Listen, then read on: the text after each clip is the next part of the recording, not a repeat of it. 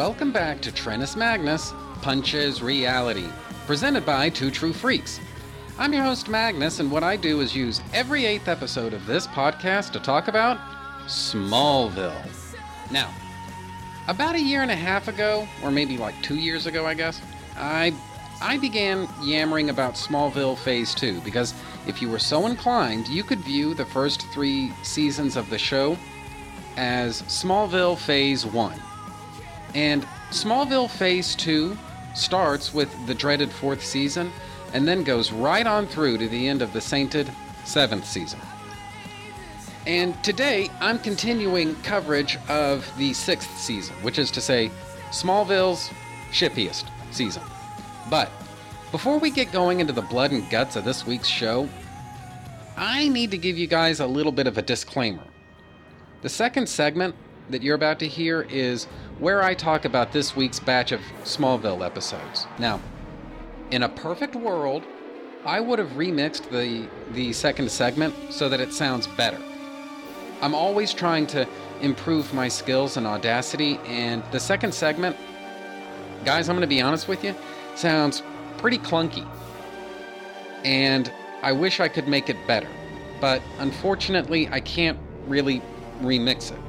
And the reason I can't remix it is it's because the Audacity file that I would normally use for that, you know, the Audacity file I use to create the second segment, is just fucking gone. Alright? No idea what happened, but it went bye bye. So the second segment isn't mixed very well, at least as compared to the mixing that I do these days, but that's not the only problem, y'all. The other problem is that the second segment is sourced from an MP3 file. Now, without getting lost in too much technical detail, what I usually do is create WAV files of both segments, drop those WAV files into a new Audacity project, and then make an MP3 out of that. The idea being that each WAV file for each segment, it's only going to be encoded into an MP3 once. But I can't do that here because the original uh, Audacity file is gone, like I say. So all I can use is an MP3 of the second segment, and so the second segment is going to get encoded into an MP3 twice. So my point here is to ask all of you to just indulge me this one time and just try to forgive the shaky sound quality of the second segment. Going forward, I don't think this is going to be a problem again, at least I hope. But I guess you never know. So, anyway, now, I could fix all that stuff if I really needed to. Because I have the raw audio file I use to record myself, and so I could rebuild everything from that. But if I do that, I basically have to rebuild the entire fucking segment completely from scratch. And guys, I have neither the time nor the inclination to do that. But anyway, to finally start talking about Smallville, by this point in the show's run, it'd be fair to say that the characters have all covered a lot of ground. In the first season, Clark usually did the right thing at the right time and for the right reasons. His instincts and judgment were raw, but they were pretty much always flawless. Largely, his conscience led him in the right direction. But in the second season, he sometimes made bonehead decisions. He often struggled against his own infa- uh, his own fallibility. During The Mighty, Season 3, Clark's judgment was as shaky as it had ever been, but for the first time, others were beginning to experience the consequences of his actions. The dreaded Season 4 marked the beginning of Smallville Phase 2, and while the dreaded fourth season is bad overall, it did at least showcase Clark's growing sense of independence.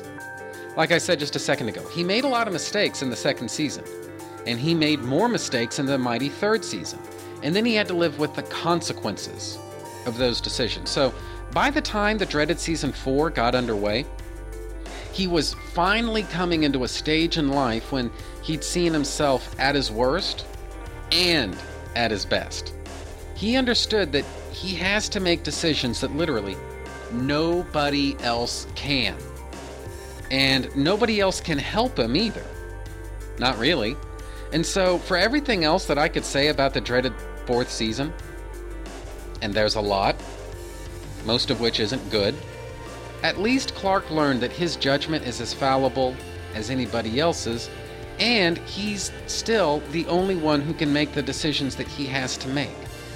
Clark learned in the fifth season that the bad guy, he's not always gonna uh, pimp into the scene with superpowers and making trouble for everybody. Sometimes the bad guy might have diplomatic immunity. Sometimes the bad guy might teach history classes in college. And sometimes the bad guy is the CEO of LuthorCorp. Good and evil don't always wear easy and convenient labels. The bad guys don't always wear black hats. And the good guys don't necessarily wear white hats either. The fifth season demonstrated that Clark might be getting older, but he wasn't truly growing up. At least, not in the ways that he needs to. He's very much attached to the life that he's had on the Kent farm. One might say, maybe too attached. Here in the sixth season, which is to say Smallville's shippiest season, here in the sixth season so far, Clark's met Oliver Queen, and this has already demonstrated itself to be one of Clark's most important relationships on this entire series. Clark had to set Oliver straight about some stuff. Look, if you want to help people, that's fine. But stealing from other people isn't going to fly. Not when Clark's around. Clark is helping Ollie. But it'd be fair to say that Ollie's going to be helping Clark now and also in the future. One of Smallville's most crucial uh, relationships was established with Clark and Oliver starting to come to terms with one another. And those chickens are going to start coming home to roost in justice, which I'll talk about in the second segment in this episode. But guys, that's not all. In the episode Zod, Clark inadvertently freed several prisoners of the Phantom Zone, and in the episode Wither, which I talked about in a previous retrospective, he resolved not only uh, he, he resolved not to rest until all of the zoners were put back where they belong then and only then. Now, guys, you need to understand this is a big step for Clark. In Smallville, like previous seasons of Smallville, he was mostly reactive to threats. If trouble came knocking, he'd knock back. But mostly he stayed out of the way and minded his own business. But that's starting to change right here in season 6, Smallville's shippiest season. This subplot about the zoners is going to be this shippiest season's story arc, and it forms a major part of Clark's growth and development toward becoming Superman. What we're seeing in this shippiest season is Al Gough and Miles Millar kind of broadening the canvas of the show. They only are they originally only intended for Smallville to run for 5 seasons. So anything beyond that was going to have to require Gough and Millar to create new stories new relationships and develop new concepts to propel the show into whatever the future might bring. It'd be fair to say that the tone of Smallville has shifted dramatically. The first season was relatively grounded and, some might say, relatively realistic. But that's not the case anymore. Season 2 was slightly more fantasy oriented. The Mighty Season 3 was slightly more fantasy oriented as compared to Season 2 so on and so on and so on. And so, by the time you get to season six, Smallville's shippiest season, Gough and Millar were very deep into science fantasy types of territory. Not as the not as deep as the show would ultimately get, you understand, but at least for the first time, Smallville was operating in a sense of internal reality, where seeing somebody wear a superhero outfit, that's not necessarily a foreign concept anymore. Part of this shift as I've alluded to a few times now, is movement toward more theatrical types of relationships. And boy, there are a lot of those kinds of relationship relationships to choose from during this shippiest season.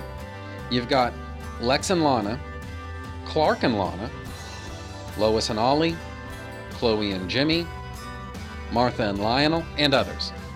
This could be the only season in Smallville's entire run where we can be pretty sure that pretty much all of the characters are nursing crushes or for that matter, nurturing actual relationships with other characters on the show.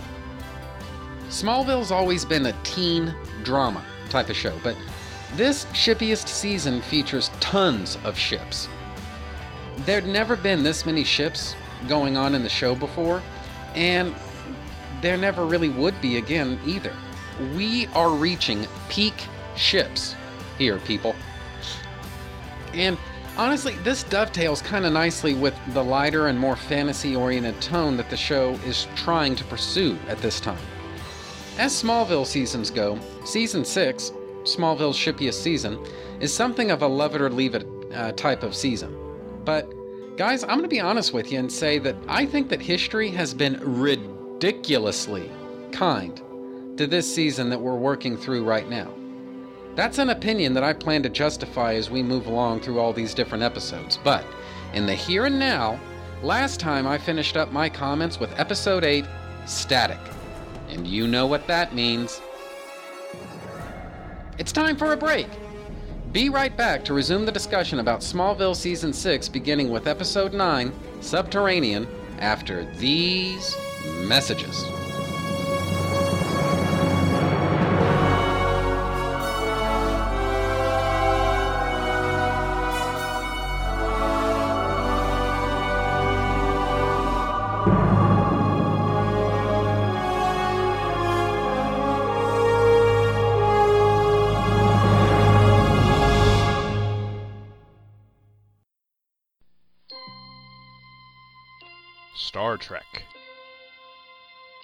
Comic books, mythology,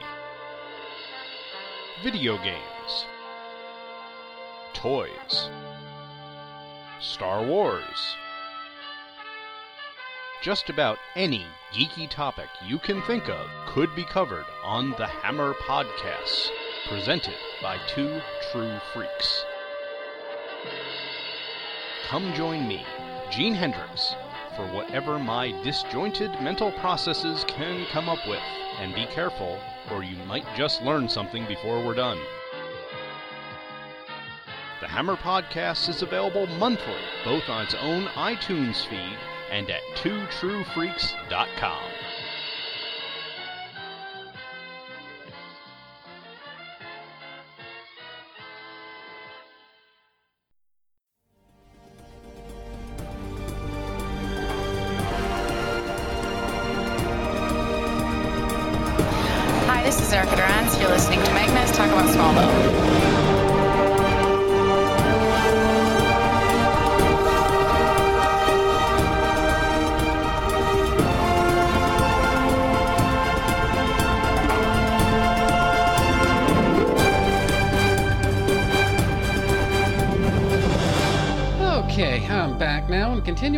discussion about Season 6, Smallville's shippiest season.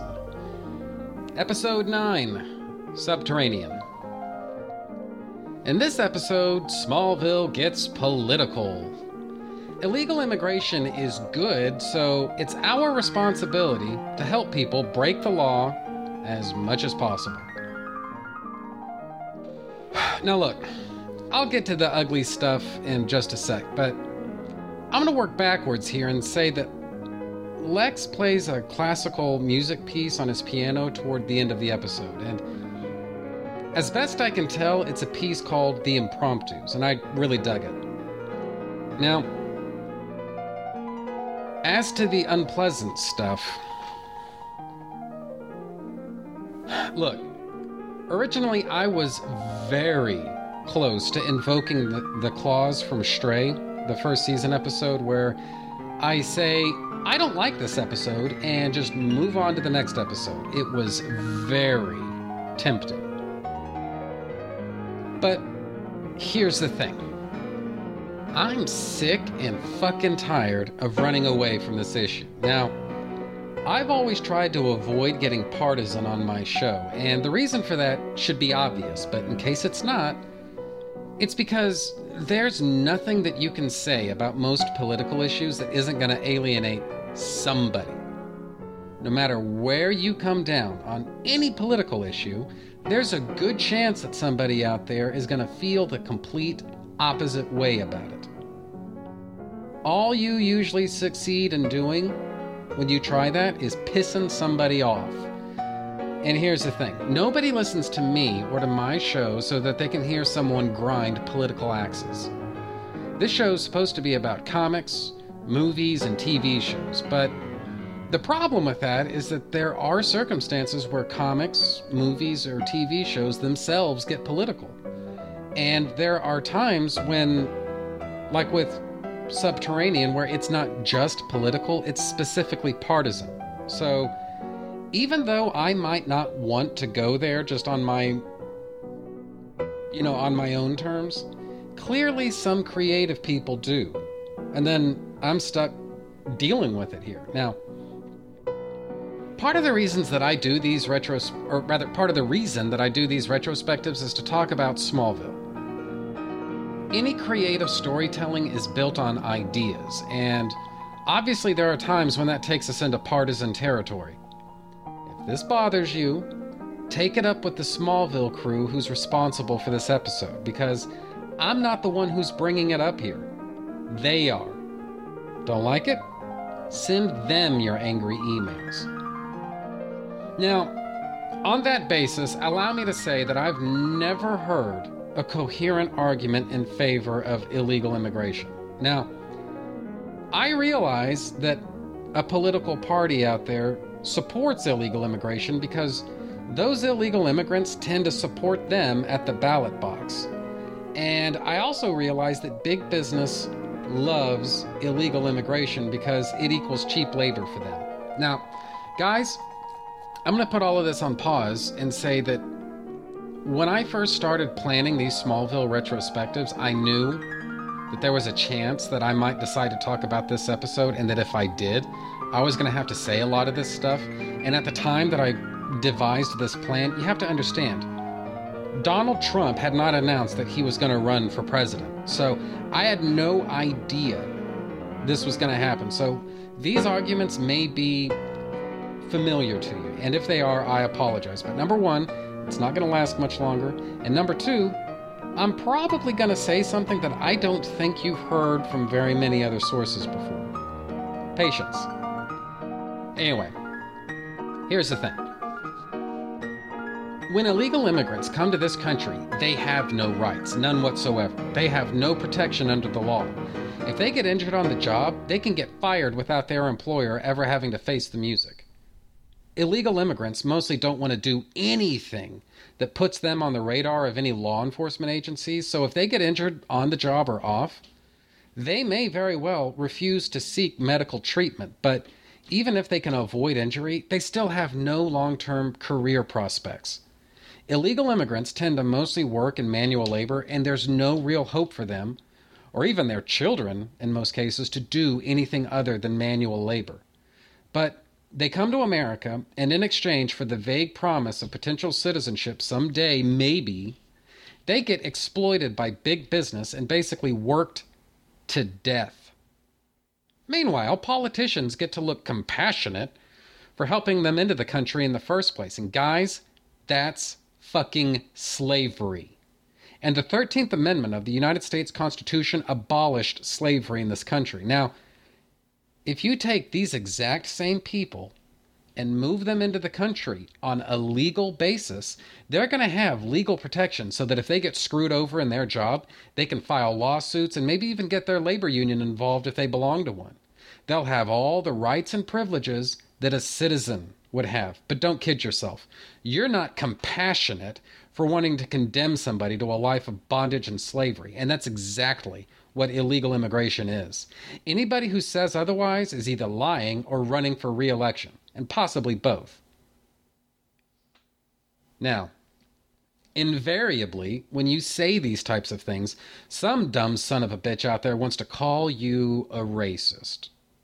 Yeah, because it's racist to care about what happens to other people. It's racist to want people to come to this country so that they can be protected by the same laws that I am. It's racist to resent big business for exploiting human beings. Now, I'm not the racist here. I'm the guy who sees illegal immigrants work themselves to death all the time so that politicians can be reelected and big business can make a few extra bucks. I'm not the racist guy here. The people who don't see a problem with the return of slavery in the United States in the form of illegal immigration, they are the fucking racists. Now, I picked on big business quite a bit here. Don't misunderstand me. I believe in the free market. And honestly, that's the exact point. Illegal immigration isn't part of the free market. The market's supposed to be guided by, among other things, the laws of supply and demand. If a, if a construction company wants to build a house, they're going to have certain costs in doing so. And in the free market, laws of supply and demand will guide how much they can charge for a building or a house or skyscraper or just whatever it is that they're going to make. But the minute you introduce illegal immigration into the equation, that construction company has a way to underbid competitors who obey the law. Guys, that's not a free market, that's a slave market.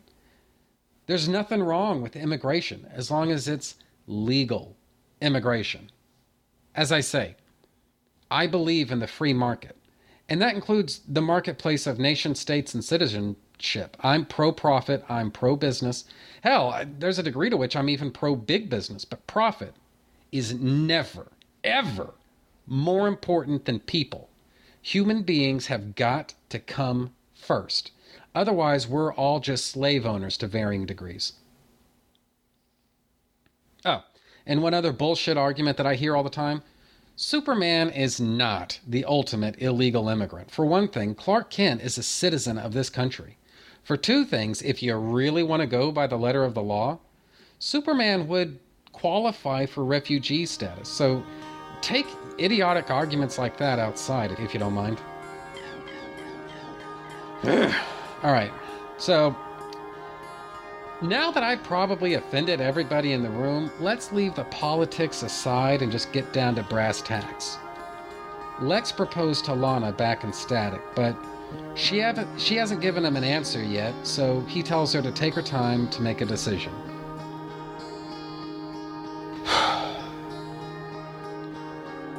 Look.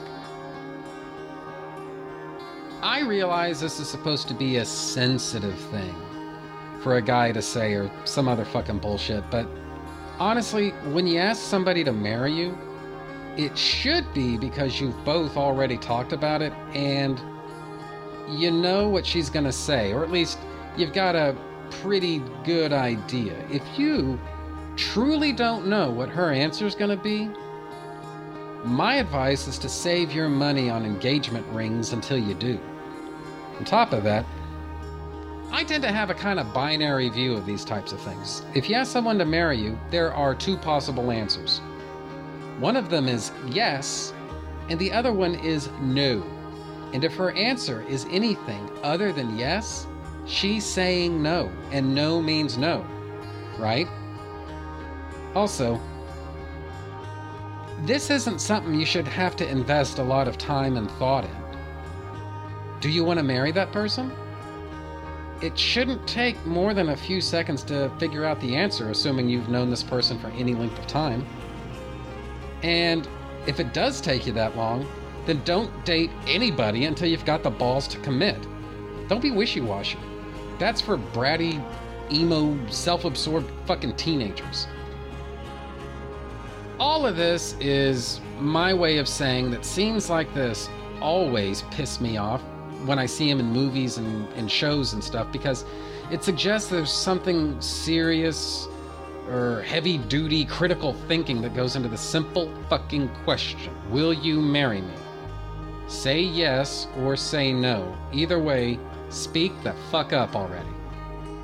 But this is how you build drama in a TV show while at the same time embellishing the conflict that Lana's feeling over her relationship with Lex, and that's ultimately the issue here. And the scene where Lex points out that Lana hasn't given him an answer yet is supposed to establish that Lana has concerns and doubts about her relationship with Lex, but I mean, at the same time, she still likes him and she wants to be with him. And, you know, that shit all makes sense. I'm just saying that this isn't how relationships are supposed to be, and it kind of pisses me off to see idiotic bullshit like this on TV. And look, don't get me wrong. It's it's not that I think the whole Lex Lana relationship is bad writing. When I talked about Fragile from the 5th season, what I said was Finally, Lana pays a visit to Lex's office and they kiss a few times.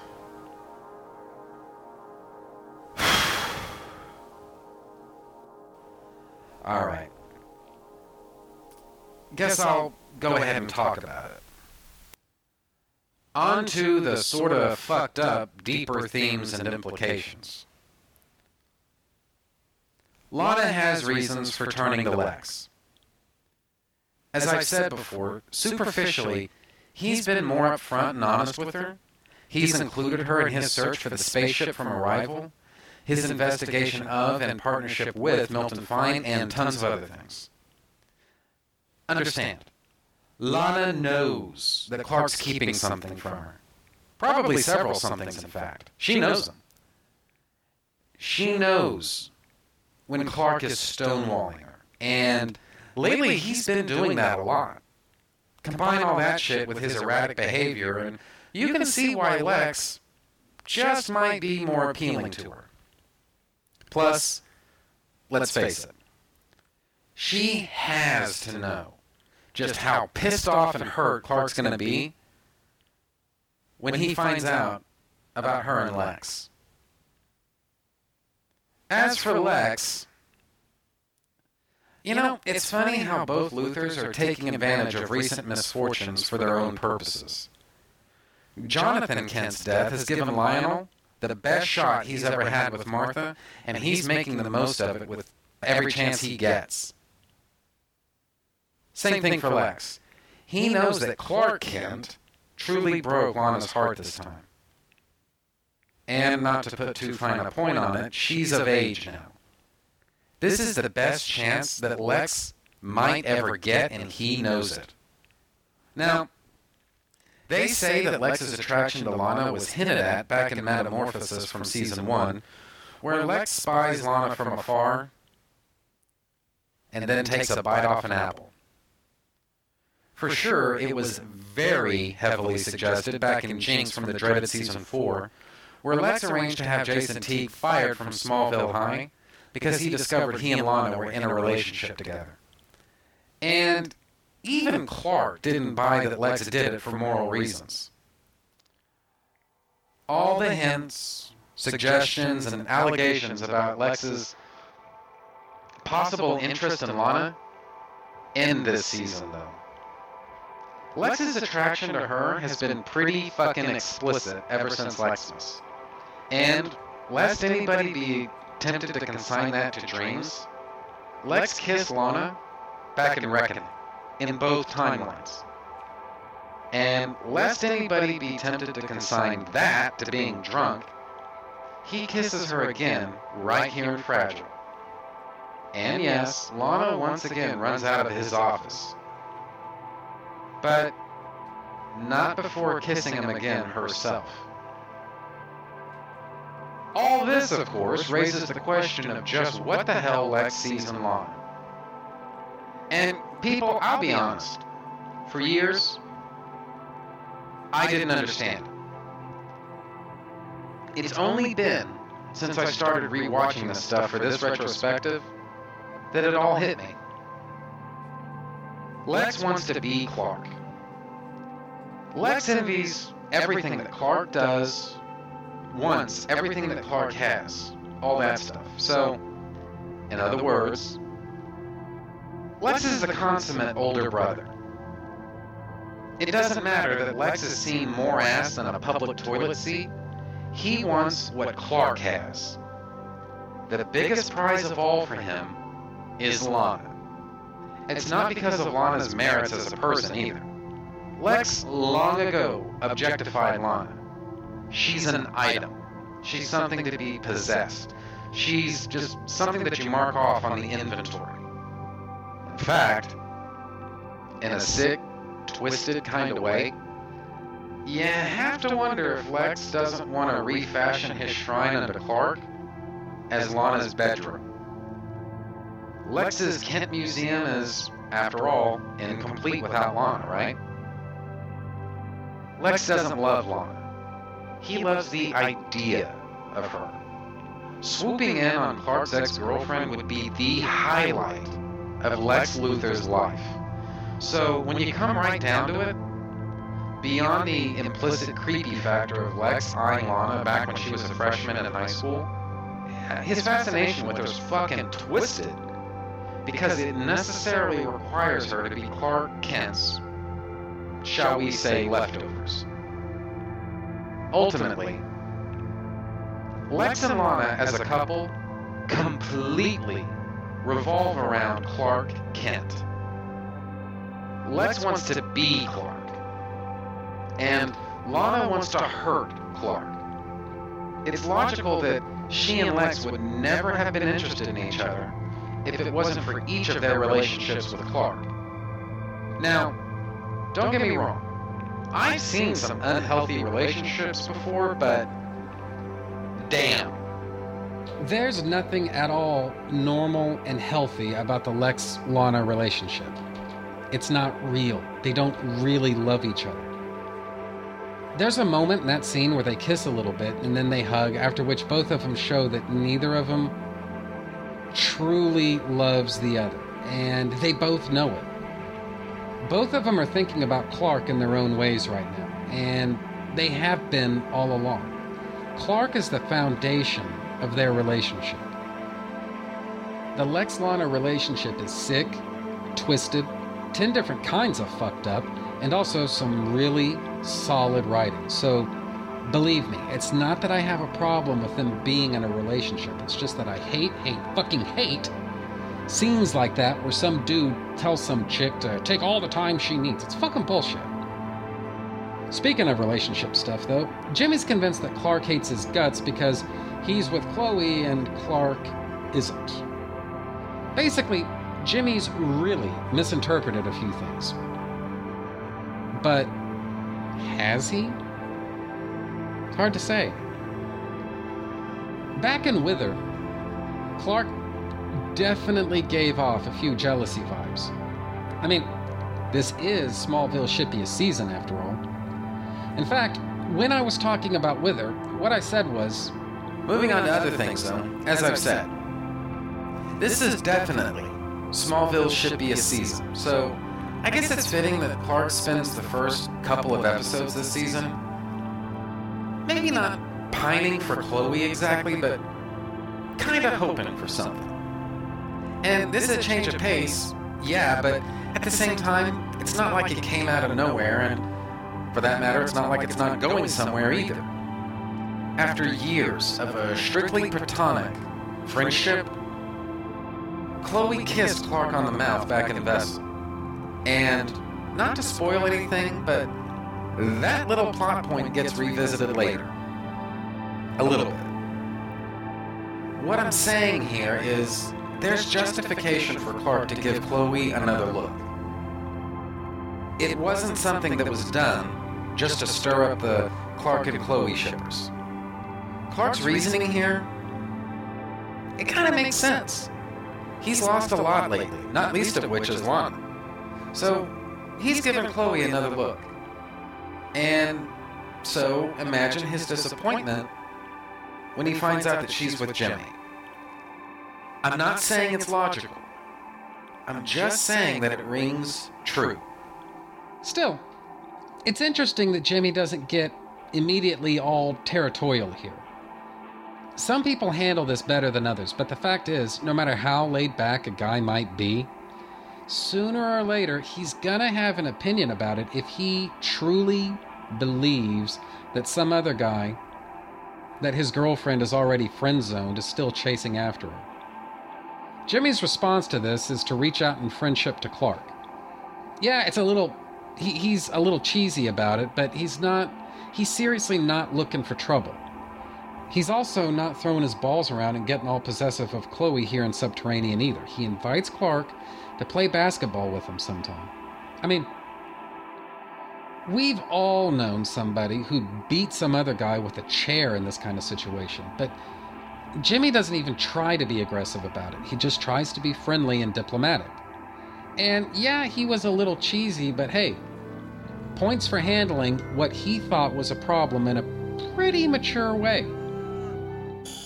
The real conflict here comes at the end of Subterranean between Clark and Lana.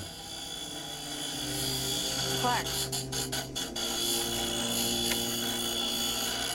I thought you were in Amsterdam. I'm back. Uh, is your mom around? No, she's in Topeka. Um, well, I brought by some paperwork for her. Should I leave it in the house? That's all right, I'll take it. I'll make sure she gets it. Uh, this must be pretty important if you're hand delivering it yourself. LuthorCorp wants to sponsor the residency of the workers on your neighbor's farm. They'll all be given jobs at the plant. You realize the only reason Lex is doing this is to wash his hands of it. Lex had no idea what was going on on that farm.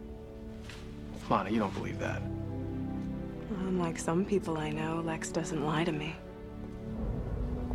Or he just wants his name clear of murder and slavery. So he sends a messenger to do his cleanup work.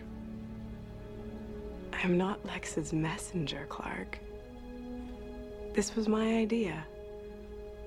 Resent the fact that you think I'm some puppet that he can manipulate. No, I didn't mean it like that. It's exactly what you meant. Lana's got a point of view on this. Clark lies to her. She doesn't know why. She doesn't know about what, and she's sick of trying to figure it out. As far as she knows, Clark won't come clean with her. And as far as she knows, Lex, he doesn't keep major things from her. It doesn't matter that she doesn't understand the entire situation. It doesn't matter that she's wrong about Lex. What matters is how Lana sees the situation. Remember, guys, she's never wrong about the way she feels. And right now, Lana feels accepted by Lex. Now, Clark has fewer and fewer illusions about Lex with each passing day, but Lana has good reasons for keeping the faith right now. And aside from that, she wants to believe the best about Lex. So, between what Lana thinks are the facts and also the way that she feels, nothing's going to change her mind here.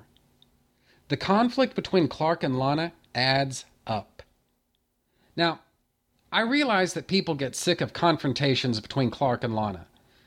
The attitude seems to be that they'll all run together. All of these arguments, they're all the same. Lana's always pissed off about something or other, and so she's always picking on Clark. And I totally understand that. Hell, I even agree with it in a lot of cases, but at the same time, it's not true of Lana every single time. There are instances when she has her own point of view on something, and that puts her at odds with Clark. There are times when they have a very believable difference of opinion, and that's what happens here.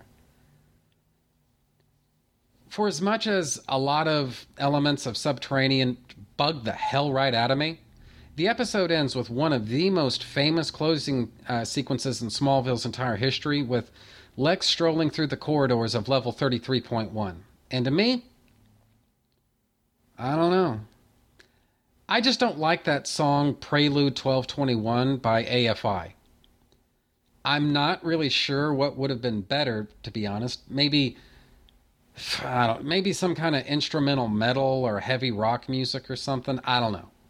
But that soft rock with strings shit, I, I don't know. It, it just didn't work for me, is what I'm saying. Now, don't get me wrong. I really enjoy the moment. It's a good little character piece for Lex where we're reminded just what a fucking liar he is, and that stuff's fine. Usually, I don't talk about the pop songs from Smallville. In fact, now that I now that I say it out loud, I honestly can't remember the last time that I talked about any of the pop songs. But this one just annoyed me. If you enjoy it, great. I'm happy for you. But this song is like nails on a chalkboard for me. Anyway, Episode 10 Hydro. Lana still hasn't given Lex an answer about his marriage proposal, which, in short order, becomes national fucking news.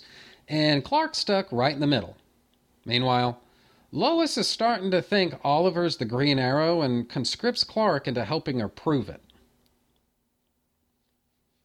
You know, it always shocks the hell out of people when I tell them that I love Hydro. I mean, I've said again and again that season six is where Smallville transcended its genre. And it, I mean, it, look, it started off as a teen drama with superpowers. It began slowly moving away from that beginning in season two. But season six is, is where it makes the, the jump to being more of a fantasy based soap opera. Now, don't get me wrong. Smallville isn't as fantasy based as in season six as it's gonna be later on, but this is where the real transition took place, if you ask me. Now, that label is morally offensive to some comic book fans because they've never been totally comfortable with the similarity between soap operas and comic books. But if you live in denial of that reality, my hunch is that you probably don't enjoy Smallville's sixth season, but I do enjoy it. I enjoy season six, and I really enjoy Hydro. So let's start with the obvious stuff. Yes, yes, yes, Tori Spelling is the guest star in this episode, and yes, yes, yes, she's a little over the top. Truth is, she brings a ton of theatrical Velveeta to this thing, and I gotta tell you, that works for the material and for the style that Smallville's dealing with right. Linda Lake would have stuck out like a sore thumb if she'd popped up back in the first season, or even the fifth one for that matter, but she's right at home here in the sixth season. Her performance and her character are totally of a piece with what season six is all about. The other thing is, look, I've never been attracted to Tori Spelling. I first saw her in Saved by the Bell, and then I saw her again along with the rest of America in Beverly Hills 90210. And like I say, she's never really done it for me, but something about her look in Hydro, I don't know, I just think she's kind of hot. Other stuff.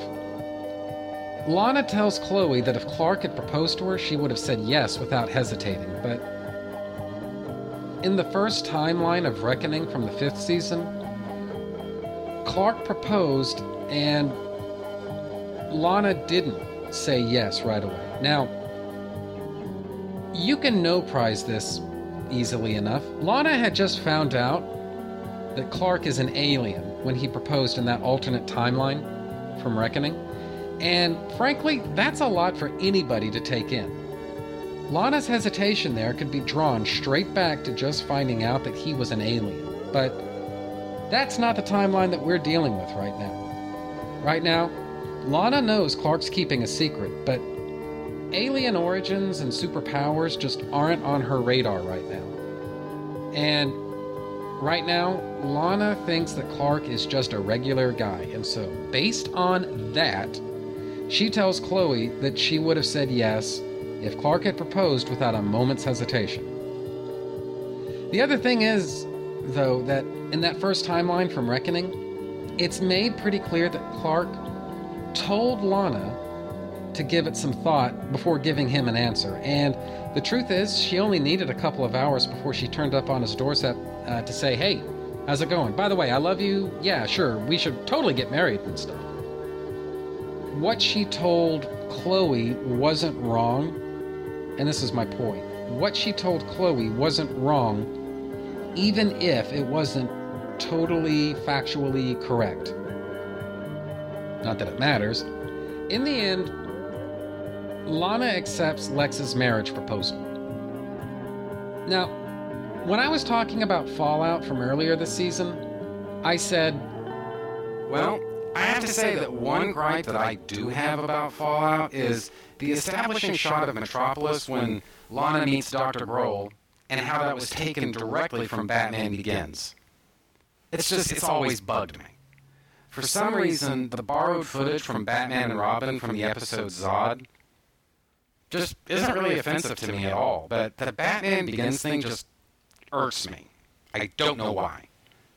But it does, and I don't think we've seen the last of it either. Well, here you go.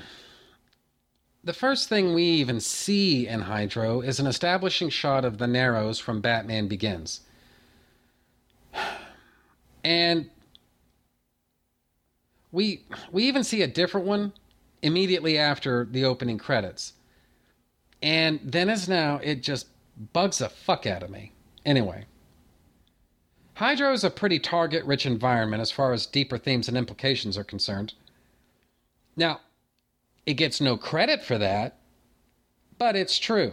First, there's the obvious fact that Lana still has a thing for Clark, and clearly the feeling's mutual. It's definitely mutual. To a point, anyway. What's interesting, though, is how adversarial Lex and Clark are with each other. Now, don't get me wrong, they've been adversarial with one another in the past.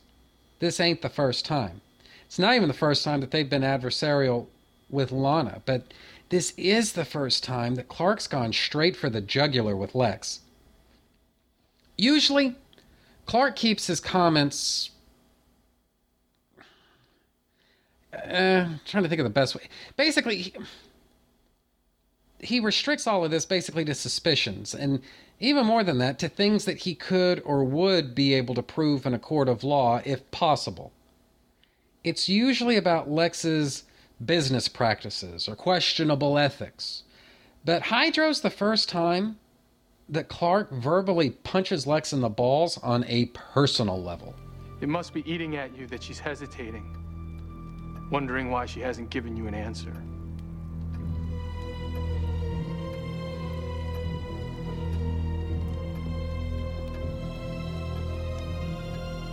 I guess it would. If I didn't know what the answer was gonna be. You see, I highly doubt she'll say no, Clark. Now that she's carrying my child. And obviously, Lex fires right back by informing Clark that Lana's pregnant. Clark said what he said only to hurt Lex, and Lex returned the favor with interest. This marks a new low in their personal relationship. Like I said, Clark and Lex usually caricature each other when they have these little uh, confrontations. Lex calls Clark a goody goody, while Clark sets up Lex as the Antichrist. Thrust, parry, thrust, parry, but this time they both make personal digs against each other. Before now, you could argue that they might still be able to somehow rebuild their friendship, that things could go back to normal. Hydro's the first time, though, where we get the sense there's no going back. They really will be enemies for the rest of their lives now. And here's the thing I just quoted myself a while ago on what drives Lex and Lana's relationship, and specifically that Clark is right there in the thick of it. Lana wants to hurt Clark. Lex wants to be Clark. Lex and Lana are with each other only because of Clark. It's funny how, after all their differences, all their battles, all their conflicts, what really drove Clark and Lex apart was Lana. They haven't been friends in a long time, it's true, but Lana's the cause of their permanent division. She's the one who made their adversarial relationship irreversible. So basically, Clark and Lex both forgot the wise old adage bros before hoes. Like I said, though, it's not. It's not only permanent between Lex and Clark now, it's permanent. Because of that, Lex pays Linda Lake a visit and basically gives her a side job he tells her to hand over everything she can find about Clark and Lana. That's how Linda ever got on Clark's trail in the first place. That's Lex's response to what Clark said to him in the library. Clark's response, though, is much different. He originally went to Luthor Mansion to. I don't know. Something.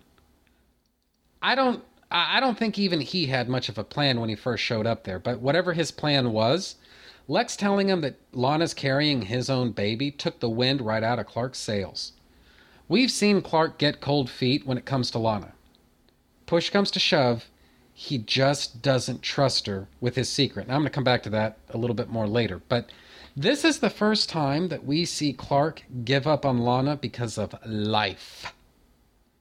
Lex said that Lana's pregnant. How could that not fuck Clark's day up? This is the first time an external force has affected the way that Clark sees Lana, what he thinks of her. It's not just the fact that she knocked l- boots with Lex either. I mean, that's bad enough, but the fact that she's pregnant. Man, what a punch in the balls. The scene in the barn with Lana and Clark has no music. It's just the two of them talking. Smallville used to pride itself on ending episodes with Lana and Clark talking in the barn while a pop song plays in the background, but those were the old days. They were kids. They're adults now, and this is real life. And right now, Lex has said the only girl that Clark's ever been completely intimate with is carrying his child. If you can say that that wouldn't bother you, well, fuck you, I don't believe it. Another thing that works for me about Hydro is Lois going after Green Arrow. Lois caught up uh, Lois caught him lurking around Oliver Queen's apartment back in Rage, which I talked about in the last retrospective episode. And so it makes sense to me that she'd pursue him. That leads to her suspecting Oliver's the Green Arrow. He's got a wound in the same place the Green Arrow does. Lois is sharp enough to know that it's circumstantial evidence, so she decides to go looking for hard proof. So basically, this is Lois trying to prove that she knows a superhero's secret identity. Gee, why does that sound familiar? Lois eventually gets cold feet, though, because she's really into Oliver and doesn't want to screw this up. But Clark calls bullshit on the whole thing. He says that this'll always stay with her. Her best bet is to find out for sure if Oliver is the Green Arrow. Lois, first, acknowledges that Clark knows her so well, and second, she says that she hates it. Which is interesting, but she agrees to his plan anyway, which is even more interesting. So, anyway, Clark pretends to be the Green Arrow and takes down the thugs who attacked Lois and Jimmy. After it's over, Lois kisses the Green Arrow because she thinks that the Green Arrow is Oliver, but I guess women have radar for this sort of thing because she realizes that she's not kissing Oliver. But the part that really gets me is that Lois didn't know that she was kissing Clark, but Clark knew that he was kissing her. And he liked it. And Lois loved it. Again, maybe I'm reading between the lines a little too much here, but People want to say that Lois and Clark never really started bonding with each other until much later on. The more I watch and analyze these older shows, the less I believe that. Anyway, so Jimmy tells Chloe all about it later. All on her own, she figures out that Clark was pretending to be Green Arrow. The only reason he'd do that is, protect, is to protect the real Green Arrow's identity which must be Oliver Queen.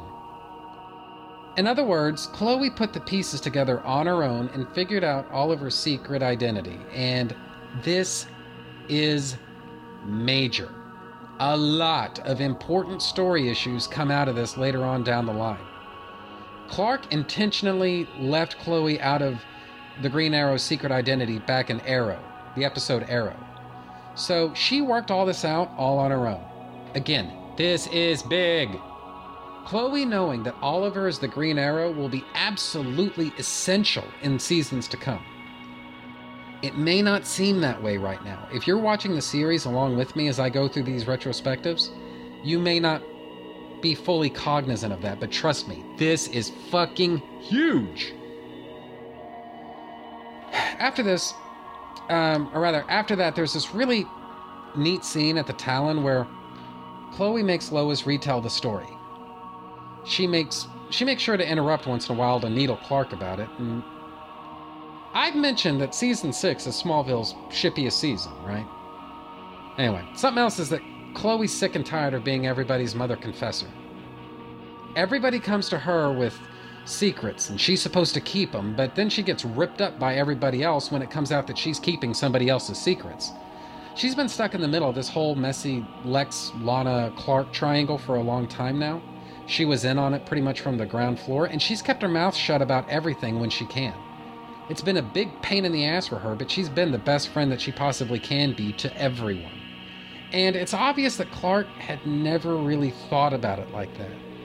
He thinks nothing of involving Chloe in missions to foil nuclear strikes on the town of Smallville, and then expecting her to, keep her mouth shut about it, but then turns around and tears her apart for keeping Lana's secrets from him.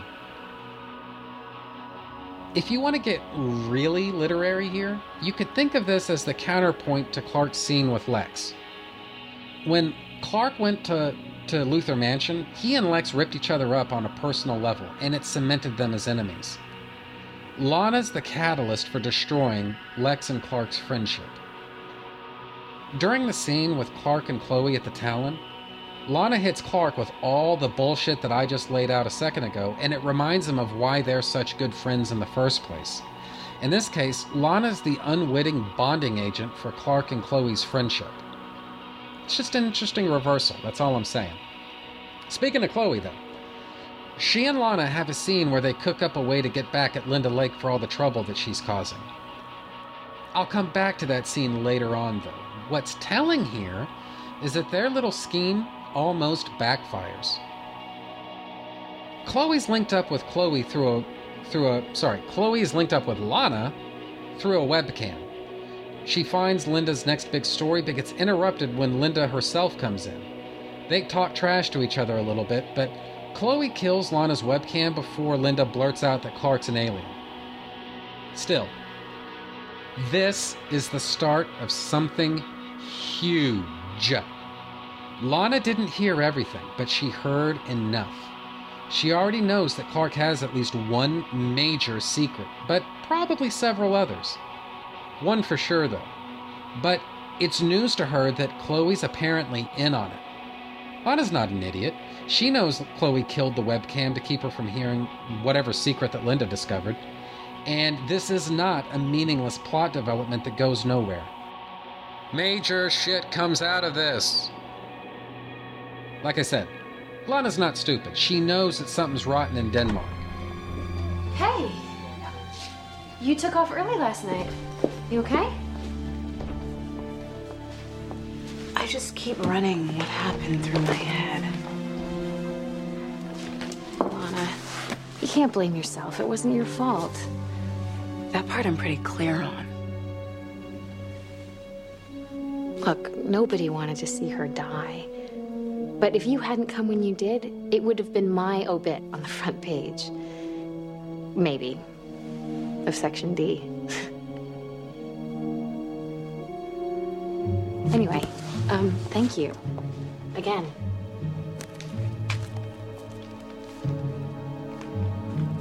How do you do that? Just brush it under the rug as if nothing happened. Lana, Linda wasn't the first freak of nature who went psycho. No. I mean, whatever it is you're protecting about Clark. I don't know what you're talking about. Yes, you do. Some secret about a farm boy? Made you take a hammer to her computer before I could hear the rest. Come on, Chloe, I'm not that naive. Whatever it is you two have been hiding, do you really expect me to keep looking the other way?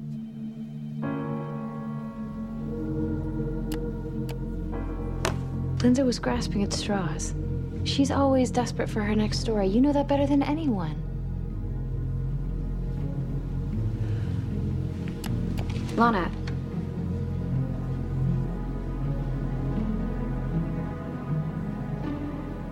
I would never do anything to hurt you.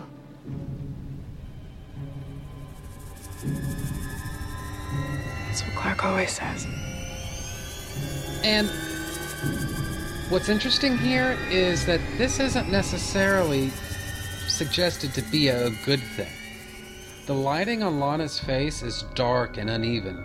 She's bathed in shadows and starts off the scene sitting in Chloe's chair at the planet. The music's slow and a little ominous. This all suggests that Lana closing in on Clark's secret is real, but it may not be a good thing. Lana discovering the truth isn't necessarily a positive development. It might be, but not necessarily. Needless to say, there'll be a lot more to add here later on down the line. In the here and now, though, like I said earlier, Lana accepts Lex's marriage proposal, and Clark and Chloe's secret is probably the main reason why. Again, this ties back to Lex and Lana's relationship being almost totally founded upon Clark Kent. And it raises an interesting question. If Clark wasn't part of the equation, if Lex and Lana had met each other independently of Clark, would they have loved each other? Would they have even acknowledged one another's existence? Tough to say. All we know for sure is that Lex and Lana's relationship is founded upon bitterness, confusion, regret, pain, jealousy, and tons of other shit that's all related right back to Clark Kent.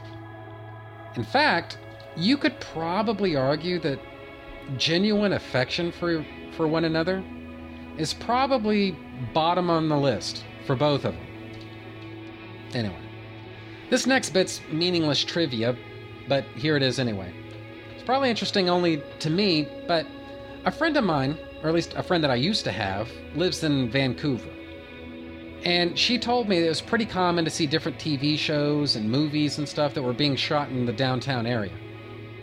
And she told me a story about the second Fantastic Four movie where she saw Jessica Alba wearing a wedding dress or something from her office building. Now, it's been ages since I actually saw Fantastic Four 2.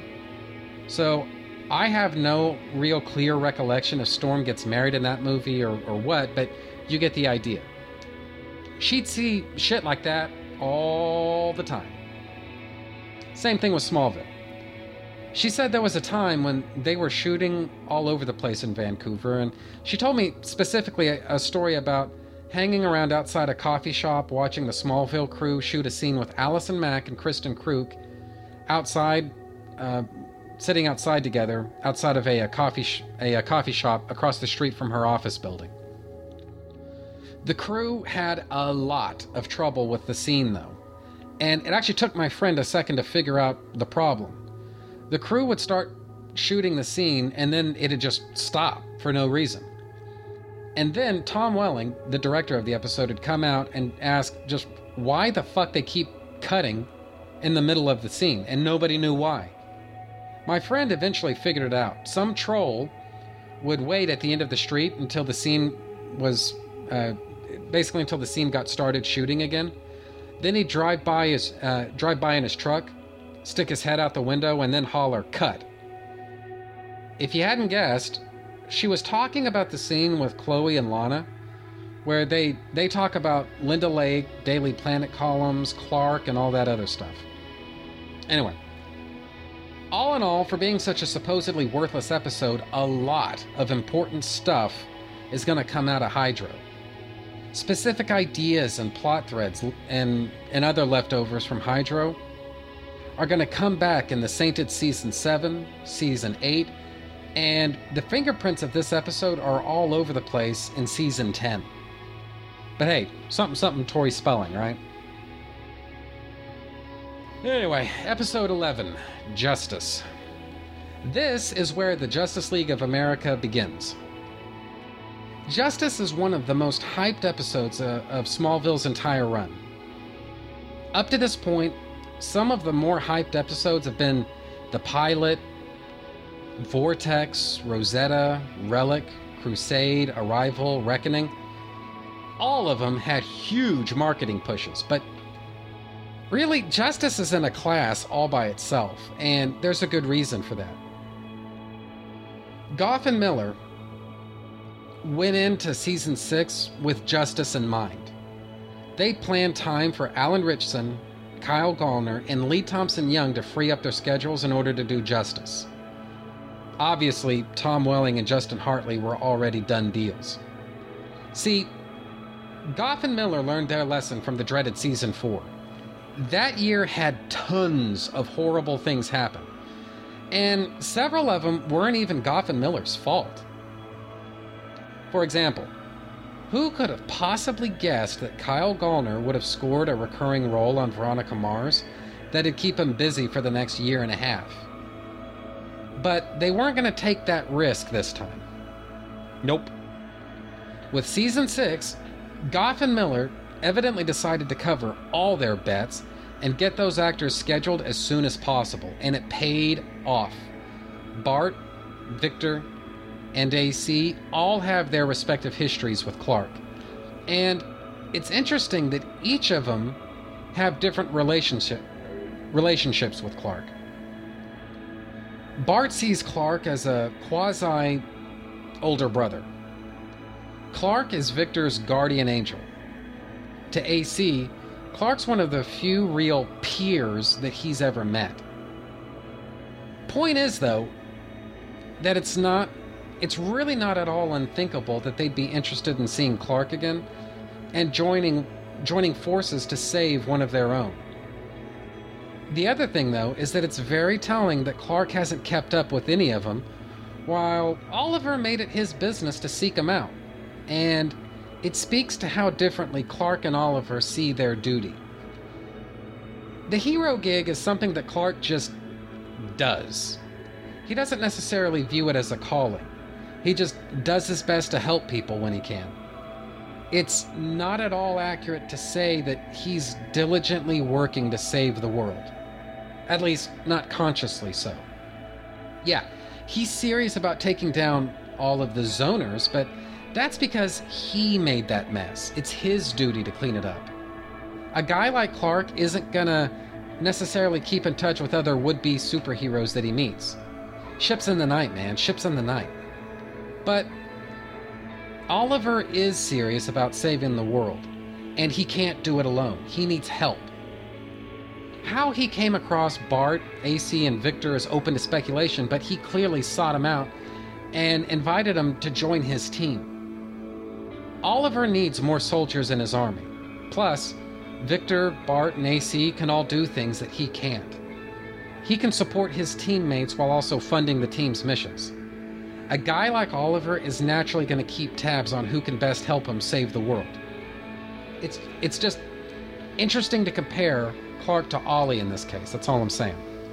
Going back to Bart for a minute though, it's pretty interesting that he enjoys hanging around the Kent farm. I mean, like I said, he's got a sort of older brother in Clark, and he obviously appreciates all of Martha's maternal qualities. In a weird kind of way, Bart is pretty much what Clark could have been under other circumstances. He's the street kid with no family and nobody to look after him. He doesn't he doesn't envy Clark exactly, but he definitely understands what he's missed out on. And he and Martha have a quick little scene where Bart pretty much clears out the entire kitchen. And it's just just a neat little moment, you know? Another interesting bit of business here is Maura Clark and Lionel's I don't know. It's not a partnership, exactly, and it's definitely not a mentorship, but they've become colleagues somewhat.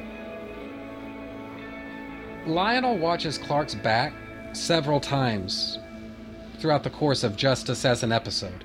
He tips Clark off about Bart breaking into LuthorCorp facilities, and then he later covers for him, that is to say, Clark, when Lex suggests that Clark was part of the Ridge facility's destruction. If terrorists like Green Arrow are recruiting people with abilities, the only way to protect freedom and democracy is to fight fire with fire. Freedom and democracy. Well, well, I hadn't realized your goals were quite so lofty. Well, there's a lot that escapes your attention in your declining years, Dad, but not mine. The security footage from the Ridge facility was destroyed. However, several guards described one of Green Arrow's men as someone that sounded remarkably like Clark Kent. Clark? Impossible. A word that always seems to pop up when talking about him, doesn't it? Lex, it was not Clark.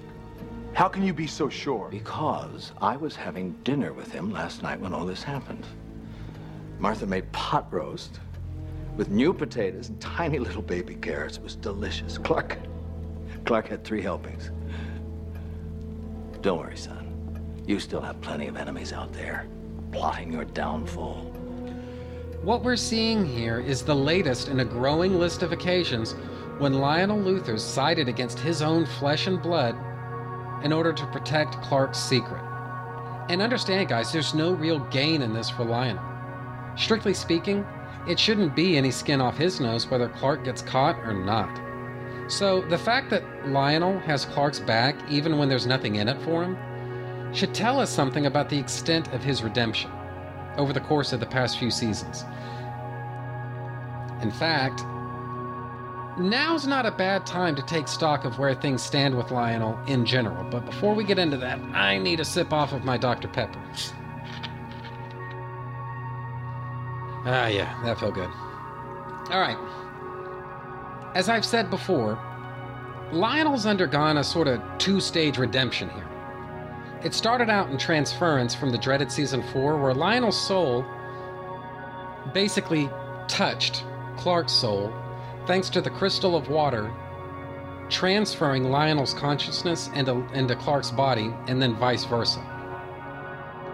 The process gave Lionel a completely new outlook on life. This changed Lionel's soul. The process continued in, in, commencement, also from the dreaded season 4, when that self same crystal of water zapped Lionel, loaded him up with all kinds of Kryptonian data, and, oh yeah, made him Jor-El's vessel. This gave Lionel a mission. Strange to think both of these both of these things happened during the dreaded season 4 because goings on with Lionel is one of the very few positive things to come out of that horrible godforsaken season. In any case though, Lionel was given purification as well as a new life's mission thanks to the crystal of water and Jor-El. Keep in mind though, Lionel still has his free will. He still has his instincts. There'll always be a temptation for him to go back to his old ways. But he never does. At least, not completely.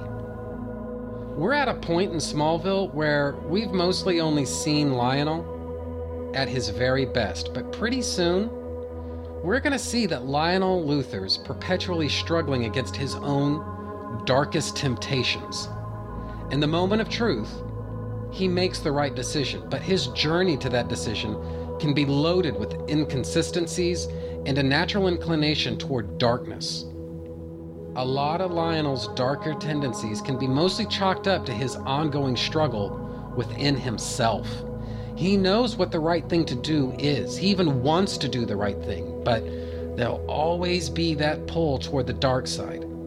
He never completely surrenders to it, but at the same time, he never completely abandons it either. There's a lot more to be said for and about Lionel Luthor, but they go far beyond what the dreaded season 4 is all about. Suffice it to say, though, that nearly all of Lionel's actions have had an ultimately benevolent edge to them ever since the end of transference from the dreaded fourth season, going right on through to right now, here in the, the sixth season, Smallville's shippiest season. His methods are sometimes harsh, but he generally has good intentions, and that counts for something. And to tie it all back to justice, we see Lionel taking sides against his own son in order to protect Clark, even though on the surface there's nothing for Lionel to gain from it. All in all, Justice is a very plot driven episode, and I think it would be fair to say that it wears its purpose on its sleeve. Obviously, there's something here to analyze, but not as much as other episodes. It's just a damned fun ride. But most interestingly of all, the plot of Justice gave each character something important to do. Each member of the Justice League of America has a unique job that only he can do. Victor disarms the security system. AC sneak, sneaks in through the waterway.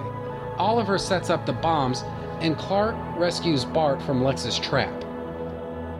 Too often, you hear people claim that it's difficult, borderline impossible, really, to put this many characters on a team together because any one of them should be able to do everything all by himself. But here we see, we not only see Steve DeKnight do that very thing, he shows how it's to be done. You create multiple objectives so that each character has his own little moment. In the strictest sense, justice doesn't immediately relate to the season arc about the zoners. But that subject is touched on a few times, most notably when Clark passes on a, a chance to join in on, a ju- on another Justice League of America adventure in order to continue hunting zoners. In many ways, it's logical for the team to split their focus. Yeah, 33.1 is a threat to the world, but then again, aren't the zoners a threat to the entire world too? The whole point of having a team is that different members can fulfill different objectives at the same time. All I'm saying is, I buy Clark's reasons for not wanting to join in divide and conquer. So, Justice, it solidified the shared universe that Smallville had already established, and it also served as the first team up of superheroes in live action. Thanks for showing up six years late, Avengers movie. Now, here's where my notes originally ended, but it occurred to me that there's material here to talk about that would fill out not only goings on before and after Justice, but also stuff that relates to future seasons. It's not spoiler stuff either, because all this stuff was released before or near the time of Justice. Basically, through this whole retrospective that I'm working my way through, I've never actually talked about tie in media.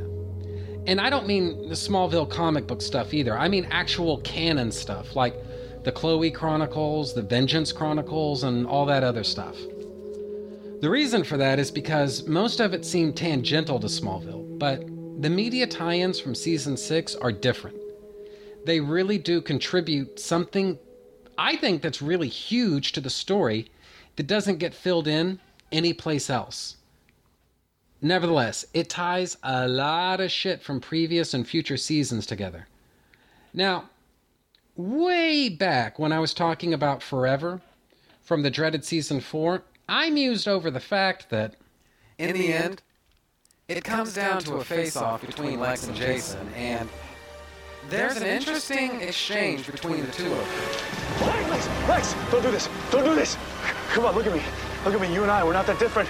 It was never about you and me. It was about our parents. Please, Lex, please. I always knew I had to protect Lana from you.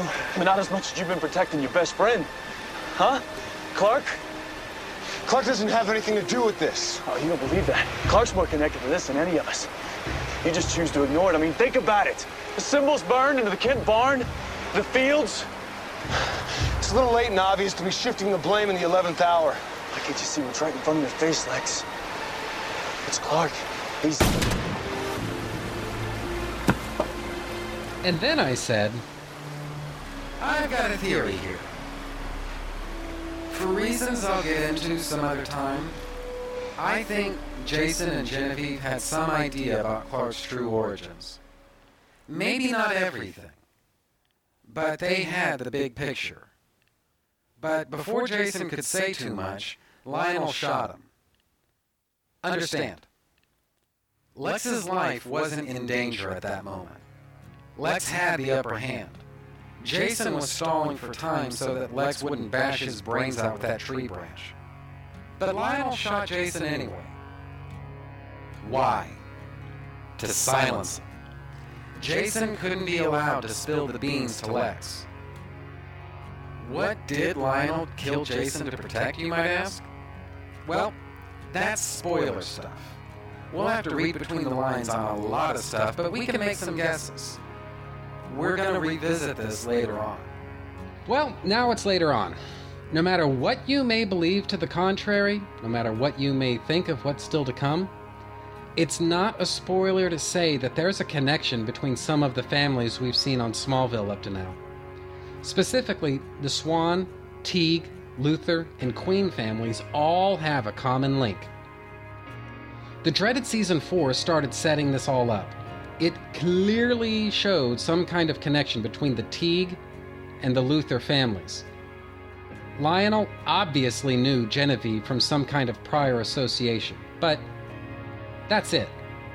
For the longest time, that was all we had to work with. The Teague and Luthor families somehow knew each other, but that's it. Starting here in season 6, though, all that began to change. The Oliver Queen Chronicles, which is to say, the series of tie in animated shorts, show Robert Queen meeting with Bridget Crosby from the dreaded season 4. He says that he doesn't trust somebody anymore. Bridget says that she'll pass that along to Virgil Swan. Later, there was another media tie in for season 6 called Justice and Doom. It was more specific about who the members of Dr. Swan's little group uh, group members were. It was a group made up of Virgil Swan, Bridget Crosby, Robert and Laura Queen, Edward and Genevieve Teague, and Lionel Luthor. They were originally part of a group, a secret society organized and led by Dr. Virgil Swan. The complete story wasn't revealed right away, but for sure, Dr. Swan assembled the group to protect the world from some type of invasion. A major part of this called for LuthorCorp's expertise in genetic engineering. They were supposed to build an army made up of people with superhuman abilities. The Teagues were responsible for decoding the meaning of symbols and recovering artifacts that have been scattered all across the world. As best I can tell, the Queens were responsible for the group's security and protecting all of their research. Meanwhile, Swan used his own satellites to monitor space for anything that looked threatening. In one fell swoop, this secret group explained the Luthor family's connection to the Teagues and retconned previously non existent relationships to the Swans and the, and the Queens. Remember way back in Legacy from the Mighty Season 3? Lionel has, he's got a scene with Dr. Swan. Now, you could infer that that was the first time those two characters ever met. But, guys, that's not absolute. You could interpret their dialogue a lot of ways. But it really isn't all that difficult to read into the scene a very good possibility that Lionel and Dr. Swan had known each other for years. They clearly didn't think anything about violating one another's privacy. They meet in absolute secret, and hell, they never even bother introducing each other, or themselves, to each other. It's just not hard to interpret that scene as a reunion as opposed to an introduction. Call it a retcon if you want, but it's a retcon that stands up to scrutiny. There's more to this group's mission, though. A lot more.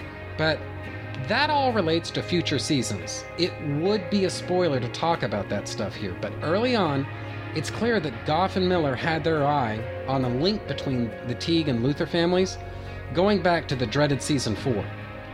They may have even known that the link included Dr. Swan, in which case the origin of this group goes back to at least the Mighty Season 3. In fact, I don't think it's out of the question at all that Gough and Millar could have had this idea back in Season 2. Now, there's not much to support that theory, but at the same time, there's really nothing to rule it out either. Justice and Doom unified a lot more than just those families, though. The concept of this secret society unified other things like the Ezra Small Prophecy website from Smallville Season 2, the Kawatche Cave paintings, Isabel the Witch from the dreaded Season 4, and probably other shit I'm forgetting about, too. It also brought Martian Manhunter deeper into the story before he was properly introduced on the show. So, all in all, Justice and Doom was pretty high concept stuff for tie in media that most people would probably ignore. But honestly, the amount of stuff that it reveals about the Smallville mythos is a kind of serious mindfuck when you really start thinking about it. Anyway, that's probably not a bad place to leave it for this week, Kitty. So uh, come back next week when I discuss the episodes Labyrinth, Crimson, Trespass, and Freak. See you next week.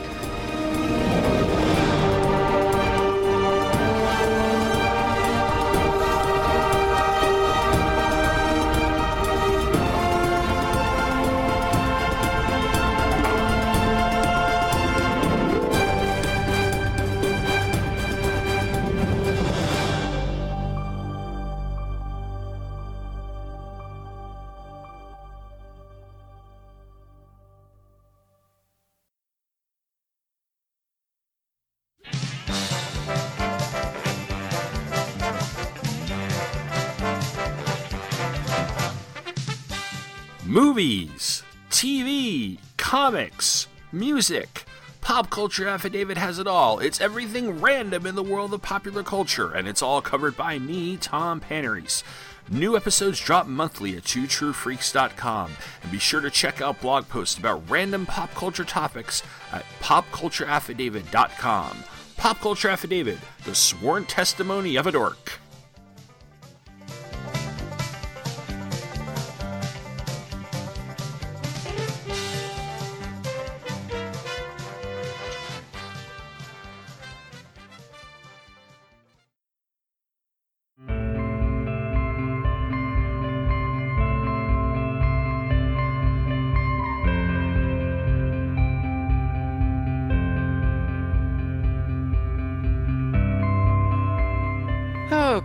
So I think that's just about the end of that. Trentus Magnus Punches Reality is a proud member of the Two True Freaks podcast network. You can find the home for Trentus Magnus Punches Reality on Facebook just by searching for Trentus Magnus Punches Reality. There you can interact with your fellow listeners and also see notifications of new episodes when I put them up. You can friend me on Facebook just by searching for Trentus Magnus, which is spelled T R E N T U S M A G N U S. You can email me and my parole officer at trentusmagnus at gmail.com. Do you have a suggestion for a topic? Feel free to email me, and I might consider thinking about the possibility of potentially discussing whatever you have in mind someday. And that's a promise. Do you have a podcast of your own? If so, why not record a promo for me to play on my show? It's quick, easy, and can help you spread the word about your show. I'm always looking for more promos to play. Keep it fairly short, and yours could be next. My promos can be found at this show's homepage for those interested.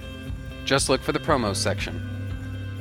Visit our website at twotruefreaks.com. Two True Freaks is always spelled T W O T R U E F R E A K S. If you shop at Amazon.com, please consider using the link at twotruefreaks.com to shop there.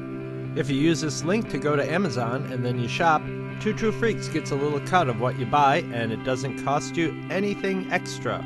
So you get to shop as usual and help out the Two True Freaks at the same time. Two True Freaks and all of its excellent affiliates are available on iTunes, and you can choose to subscribe to either the entire network if you wish, or pick whichever individual shows you want to follow. We have so many shows to choose from, there's just bound to be one that appeals to your particular fandom. Just search Two True Freaks with an exclamation mark at the end, space, and the number two. If you ever leave your house and you actually have friends, why don't you tell them about Two True Freaks? If you've enjoyed our show, please won't you take a moment to rate us on iTunes? That helps others find the show too. The contents of this podcast are fictitious, hypothetical, and probably completely unnecessary. Any similarity to living persons or real life events is purely coincidental and void where prohibited by law, some assembly required, batteries not included. The white zone is for passenger loading and unloading only. All models are over the age of 18. Trentus Magnus Punches Reality is a Magnus Media Enterprises Limited production in association with Demonzacor of Milan, Italy.